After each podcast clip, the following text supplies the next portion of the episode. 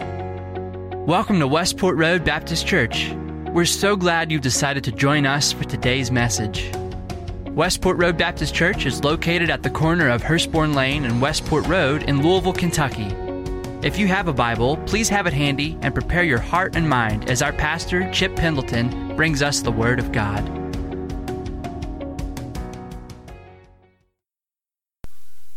One year ago, it's hard to believe, hasn't it? It's been one year. Actually, in that sermon, I said this I said, Look, this may go on longer than you think. This could last anywhere from two to four weeks. So, what I would like for you to do is start calling me Chip the Prophet. Okay, that's, that's what I'd like. Or maybe Chip the Weatherman because I predicted zero to seven inches, and uh, so somewhere in there it, it came down because it did last two to four weeks. So that is kind of being a prophet.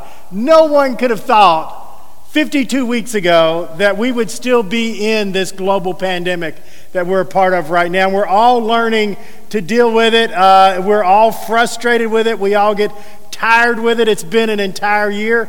Yesterday, uh, uh, my son, who's in town, his wife uh, Tiffany, we uh, uh, we ran to the store for a second, and as I was going in, I forgot my mask. And Tiffany looked at me and said, "Is this your first time in a store during a global pandemic?" And you know, I said, "No, no, you know, I just, just forgot my mask." You know, all those little things that that we have happen. After 52 weeks something happens. You just get tired. You just get burned out. You just want things to go back to normal, whatever normal is or whatever normal is going to look at. And that's what we're going to be talking about this morning. We're going to be over Matthew 26, beginning with verse 36. Matthew 26, beginning with verse 36. And we're going to be talking about how to keep your passion from burning out. After a year, it's easy to burn out. It's easy to get tired. It's easy to just say, hey, I'm through with all of this. But how do we keep our passion instead of burning out? Anybody here remember Barry Sanders? Barry Sanders? Yeah, most of you do. Barry Sanders, a, a great running back out of Oklahoma State University. Sorry, Josh. Uh, uh, you know, uh, oh, okay, yeah, yeah. Oh, there, yeah, I got his mask on right now. That's that's pretty good. Uh, well, Barry Sanders if not the greatest, one of the, the top running backs that ever lived. Won the Heisman at Oklahoma State, went on, dominated in pro football, played 10 years till he was 30 years old, set all kinds of records, and then just quit.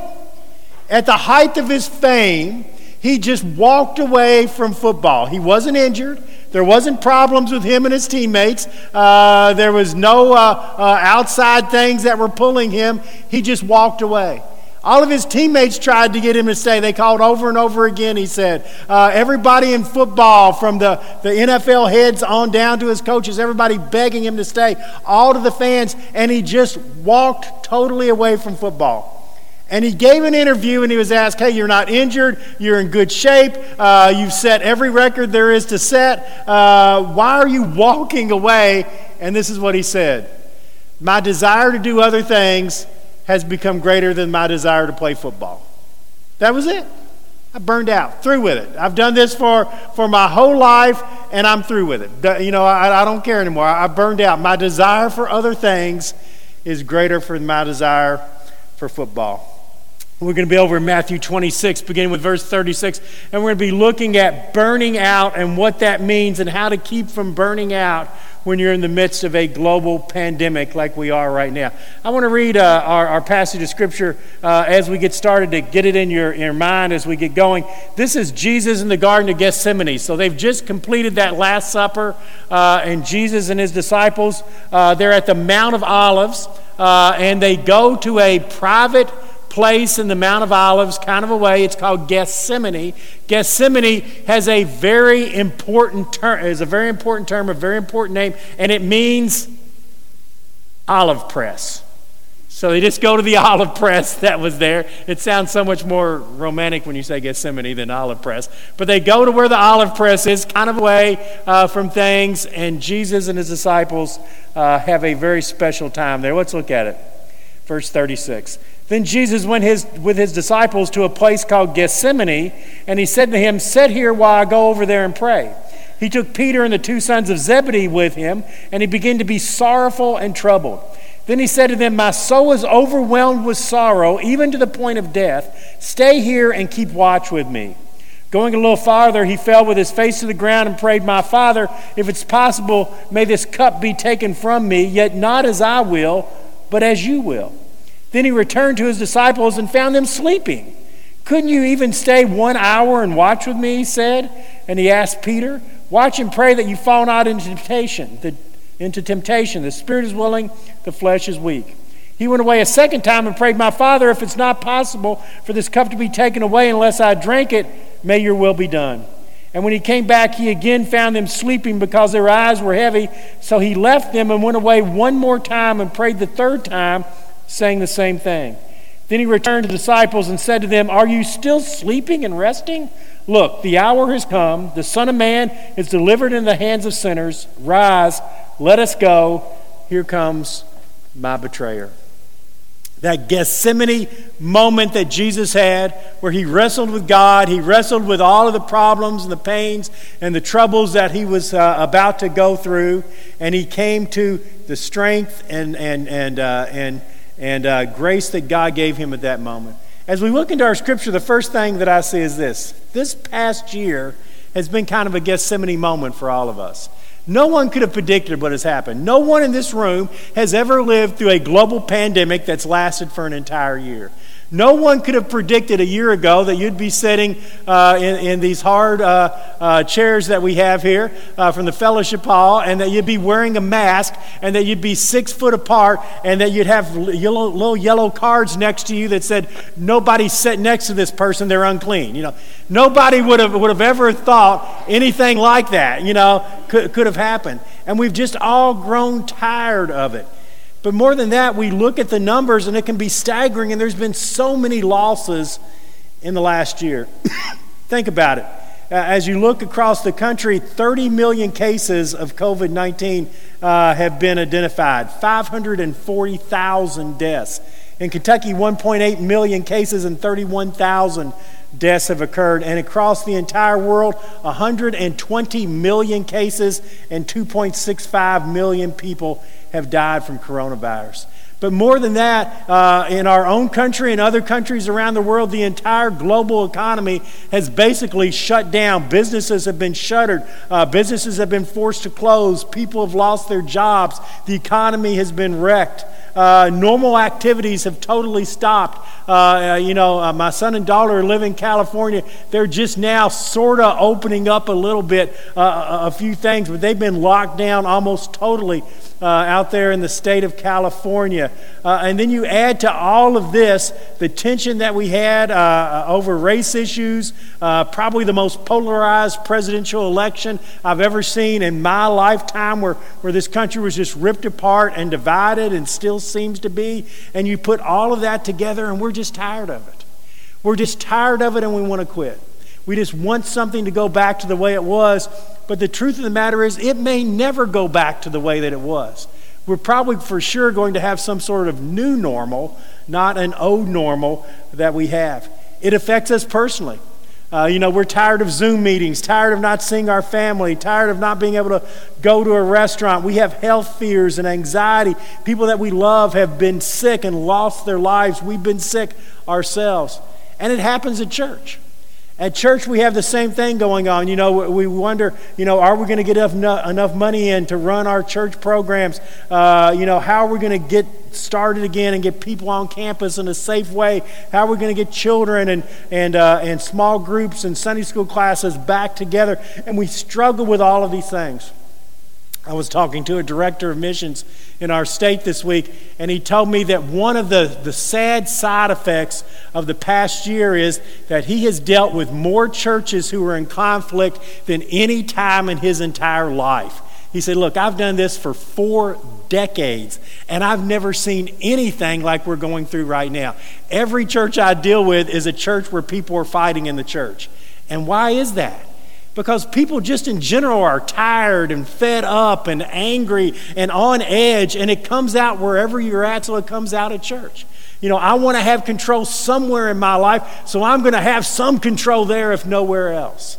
And so it seems that in every area of our life, things are just falling apart, and we get tired of it all. And we just want it to end, we just want it to go away. if there's ever a point in our life we were just burned out, it's a moment just like this. We're having a Gethsemane moment. I want to look real briefly here uh, through our scripture passage in Matthew uh, 26, and I want to look at how Jesus was feeling and how he was uh, at that Gethsemane moment, and there was a fear that maybe everything was overwhelming and could burn out. Look at verse 36. Then Jesus went with his disciples to a place called Gethsemane, and he said to them, Sit here while I go over there and pray. So Jesus is at a point in his life where he knows he needs to go to God. He's hurting, he's upset, and, and then it just goes on. Verse 37 He took Peter and two sons of Zebedee along with him. He began to be sorrowful and very troubled. So the two emotions we're told Jesus was having in the Garden of Gethsemane was sorrow and extreme trouble, that anxiety that was coming up from that. So let's just take a little poll here. Over the last year, has anybody here been sorrowful about anything that's gone on? Okay? Has anybody been troubled about anything that's gone on? So you're having that same Gethsemane moment, uh, the sorrow and the trouble that seems to be come upon him. And then look at verse 38. Then he said to them, My soul is overwhelmed with sorrow to the point of death. Stay here and keep watch with me. So, what he says in verse 38 is, I'm overwhelmed. The, the, the hurt, the anxiety, the grief, the sorrow that I am feeling is overwhelming, Jesus says. Overwhelming to the point that it feels like it's killing me. It's overwhelming to the point of death. So that's how bad Jesus is feeling right now. He's overwhelmed till it feels like it's killing him. So it just seems one thing after another. He's overwhelmed, he's sorrowful. And then the people he was supposed to depend upon, his friends, he takes his friends with him to pray with him and watch with him and support him. And he goes and prays three times. When he comes back, what are his friends doing every time? They're sound asleep. They fall asleep every single time. And so the people he's depending on to pick him up and help him just aren't there. The relationships aren't quite panning out here uh, as Jesus had it. And so Jesus is having one of those moments where everything seems to be going on, where for a lot of us would say, enough's enough, I'm through with it, I, I don't want to do this anymore. And we're at that stage of burning out. I read an interesting story in the paper this week. There was a sheep in Australia by the name of Baarack, and Baarack escaped from the Australian sheep farm five years ago. Now, sheep are genetically engineered today where they can't shed their own coats. And so, uh, you know, they have to be, you know, shorn uh, by people. This sheep has been gone for five years. When Baarack wandered back into the sheep farm this past week, and this is what he looked like when he wandered back in. Can anybody identify with that? Is that how you feel after the last year? Yeah, you feel like, look, I'm overwhelmed. It's just, it's just all over me. Well, I've got some good news. They were over to shear Baarack, and this is what he looks like now. Uh, so an entirely, entirely different thing. And that's what God can do. He can take your feelings of being overwhelmed, as Jesus was feeling, and he can bring something entirely new out of it.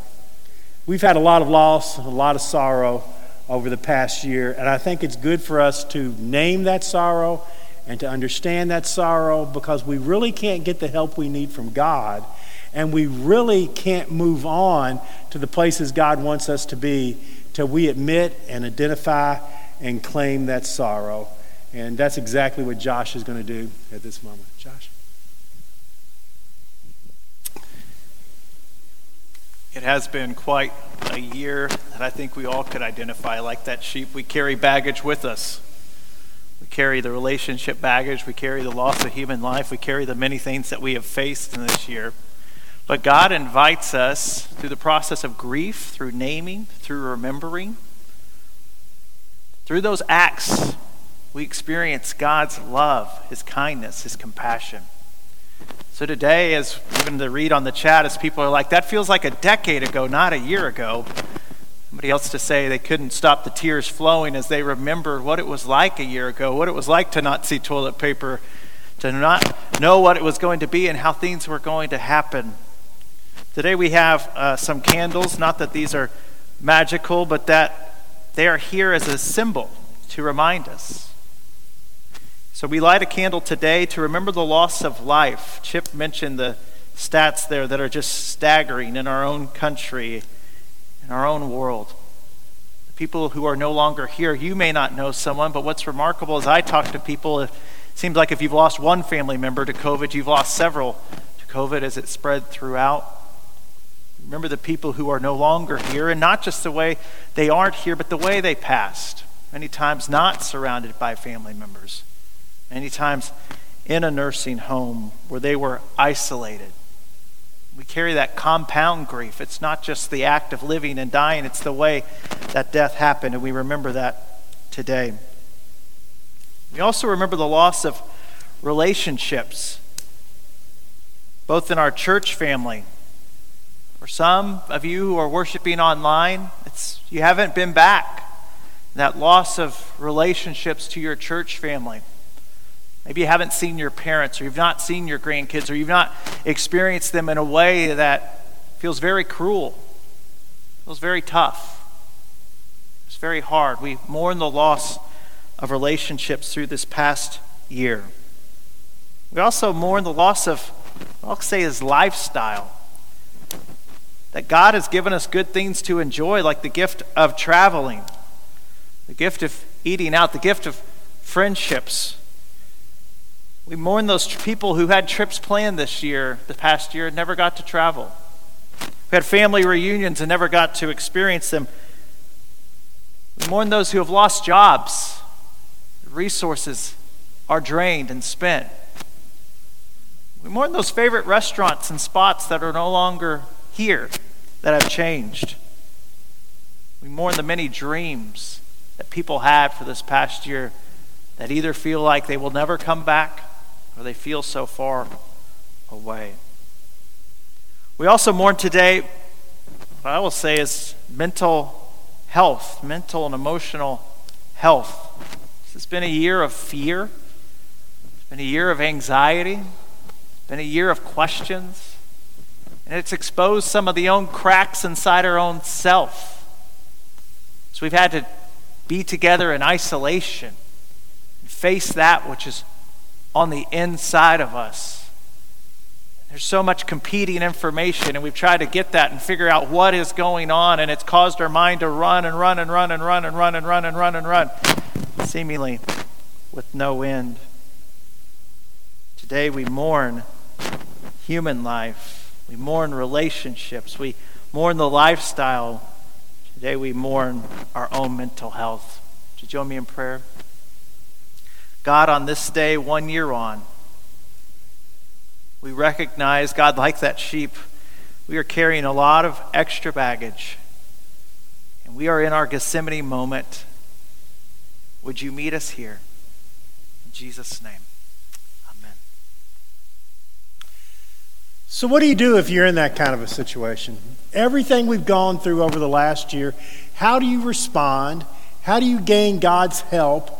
How do you, how do you get the passion back that is so easily sucked up through everything that we've gone through over the last year? Well, Jesus does five things in the Garden of Gethsemane that I want to look at real briefly here as we run through this. Five things that helped him through his Gethsemane time and five things that I think will help us through our Gethsemane time.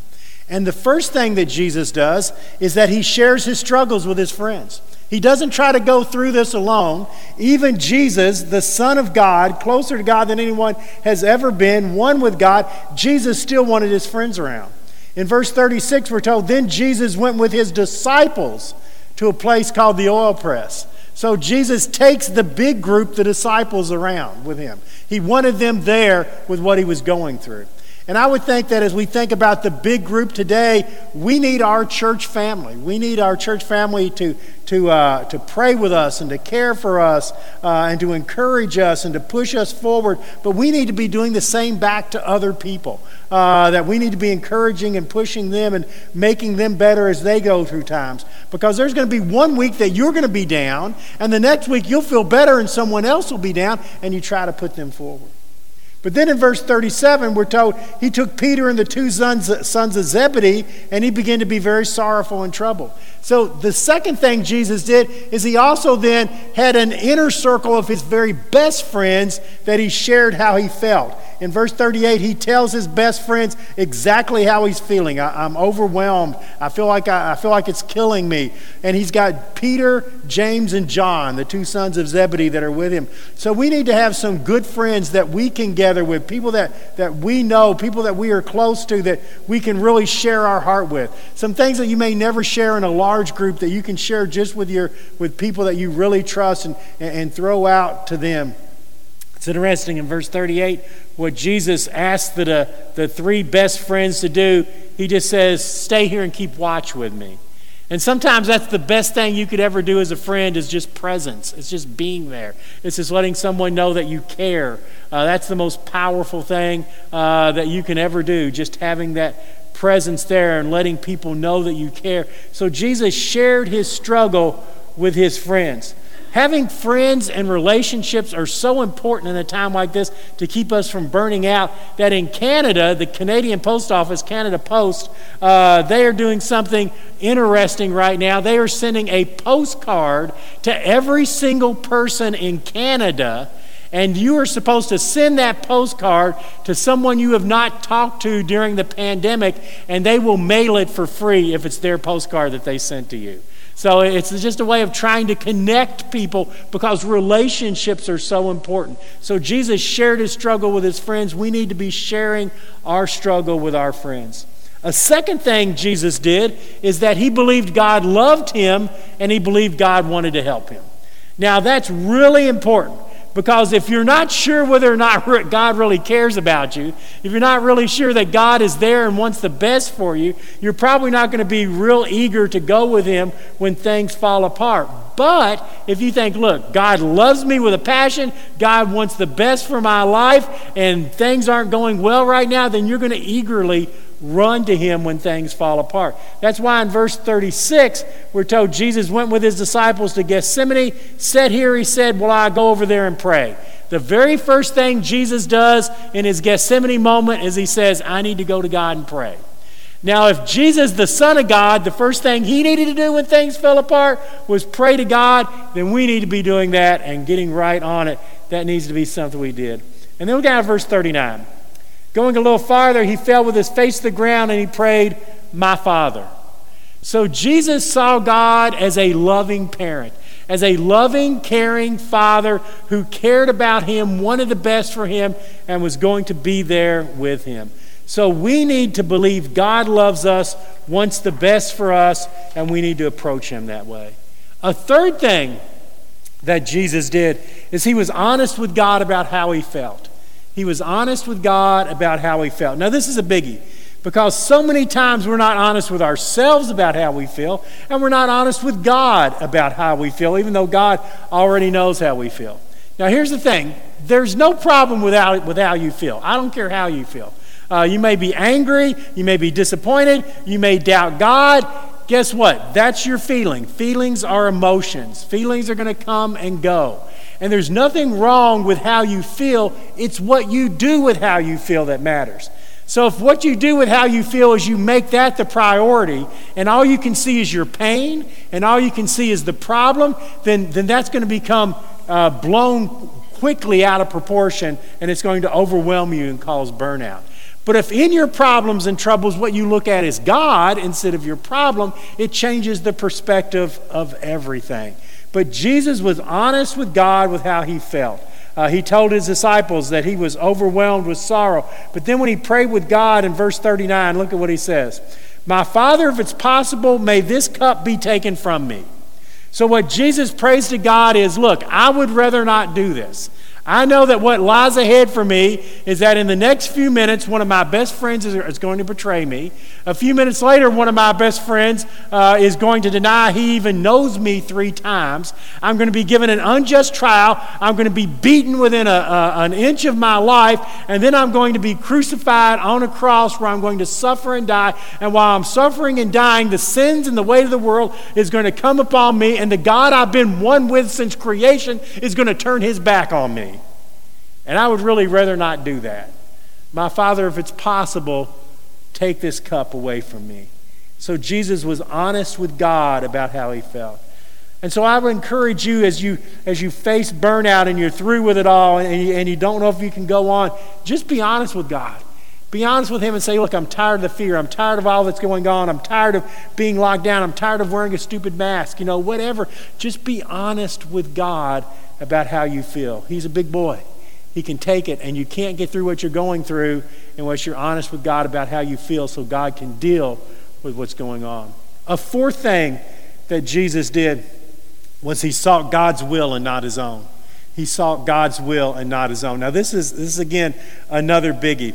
Now, look back to verse uh, uh, 39 again. Jesus prays, My Father, if it's possible, may this cup be taken from me. Yet not my will, but your will. So Jesus does two things in that. First of all, he says, I would rather not do it, but look at how he phrases it. If it is possible, take the cup away from me. If, it, if there's any other way to pay for the sins of the world, I'd rather you figure it out right now. Uh, but if it's not possible, I want your will, not my will. Then Jesus goes on and he prays a little bit further down in verse 42. And he says, My Father, if it's not possible for this cup to be taken away unless I drink it, then your will be done. So what he's saying is, look, okay, if this is the only way, the only thing to be done, I want your will to be done. Now, why did Jesus want God's will instead of what was going to be, he thought, the, the easiest thing for him? Because the easiest thing isn't always the best thing. Maybe God could have told Jesus, okay, don't go to the cross, whatever, but then there had been no way to pay for the sins of the world. It was the only thing that could have happened was for Jesus to go through the cross. And so what Jesus knew is this well, God loves me, God cares about me, God wants my best. Now, wanting my best doesn't mean everything's going to be easy. Wanting my best doesn't mean everything's going to work out. Wanting my best doesn't mean there isn't going to be sacrifice involved. Wanting my best means that what God wants for me is that what happens in and through me is going to be better for me in the long run, and it's going to be better for everybody else. We often take the short term. We choose short term, uh, short term uh, gain instead of uh, uh current pain because we, we don't want to look at the future. And yet, God looks at the future and He sees the long term results. God knows better, He wants better, He understands better, and we need to seek God's will and not our own. And then finally, what Jesus did is He kept going back to God. He kept going back to God. You see, burnout is a journey. Uh, there'll be some days you're up, some days you're down, and you've got to understand that you've got to continually connect with God because it's a journey. Jesus goes three times back to God. And it's interesting the progression Jesus makes. And I want to look at it real quickly. Verse uh, 39 is the first one. My Father, if it's possible, may this cup be taken away, not my will, but your will. So he starts out there, okay, look, I'd rather not do this, but if it's the only way, I'll do it. Then you get down to verse 32 and he prays, But if it's not possible, I want your will, not my will. And so he says, I know your way is going to be best. So already there's been a progression. The progression was, I'm sorrowful, I'm overwhelmed, it feels like it's killing me, I'd rather not do this, take the cup from me. The next progression is, if this is the only thing, the only way, then I'm willing to go through it because you know best. And then look at the last thing that happens down in verse 45. Then he returned to his disciples, and they're still sleeping. And he says, Are you still sleeping and resting? Look, the hour has come. The Son of Man is delivered into the hands of sinners. Rise, let's go. Here comes my betrayer. Now, here's the interesting thing Jesus starts with, I'm overwhelmed, and it feels like it's killing me. And he ends by going to the disciples still sleeping and says, Still asleep? Okay, time to get up. My betrayer's coming, game's on, let's go do this thing. That's an entirely different attitude than he started with. And how does he get that attitude? He gets the attitude by doing the five things that we said. He took his friends along for encouragement and help. He believed God loved him and wanted the best for him. He was honest with God about how he felt. He sought God's will and not our will. And he realized it was a journey. He went back to God three times, and God was able to keep him going because of it. In 2016, Cyclone Winston hit the Fiji Islands, and it was the most devastating uh, thing that had ever happened to the, to the Fiji Islands. Literally 50% of the people who lived in the islands of Fiji lost their homes. 50% of the people. Only 44 people were killed, which is still tragic, but over a half million people were left homeless. Not only that, it totally destroyed the pristine coral reefs around uh, uh, Fiji. Here's a picture of the coral reefs after Hurricane Cyclone Winston went through. Uh, the, the scientists came, they looked at everything that was there, and they said the coral reef is totally destroyed. It will never come back. We have lost something vital to our planet, and there's nothing that can ever happen that will bring back the loss of this reef. It has been five years, and this is the Fiji coral reef today. It is unbelievable. It is greater and stronger and more abundant than it was even five years ago. You see, God can take the destruction of your life, He can take all of the pain and all of the hurt, and He can bring something beautiful from it.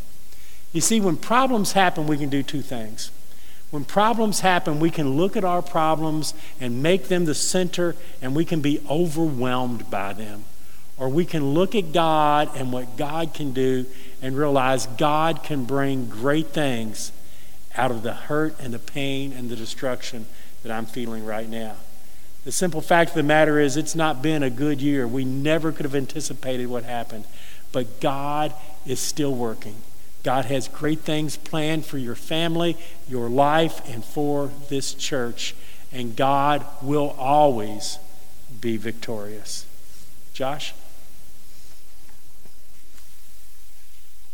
So today we've named what we've lost, but we are not completely without loss because of what Jesus has done. Paul writes later, he says that Jesus, who for the joy set before him endured the cross, despising its shame and is set down at the right hand of the throne of God. And so, as we look at all that has happened over this last year, all that we've lost over this last year, it's easy to feel overwhelmed. But there is a bigger story here that God is writing in your life and that God is writing in my life. And so, today, and despite of everything we face, we light a candle of hope to say we will not be fully defined by this past year, but we will allow God to bring healing, God to bring hope God to bring salvation, and God to bring life.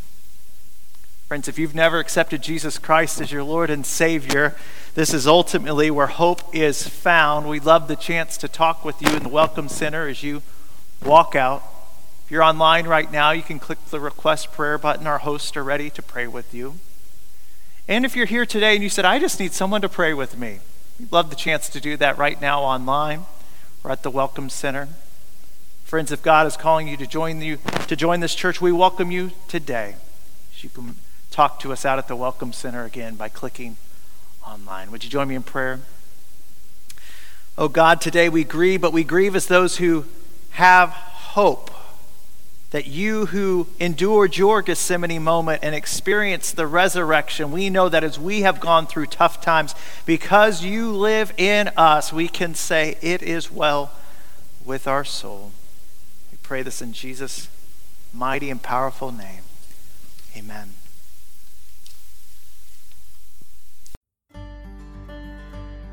We hope you enjoyed today's lesson and that it spoke to you. If you have prayer needs or want more information about us, we invite you to stop by our website, mywrbc.org, and click on Contact. Please use the word podcast in the subject line. You can also find us on Facebook, Twitter, and Instagram, keyword MyWRBC. At Westport Road Baptist Church, we love God and love people. Please join us for Sunday morning service at either 9:30 a.m. or 11 a.m. We also have Sunday school for all ages during both service times. Thanks again for listening, and join us next week for another message from God's Word.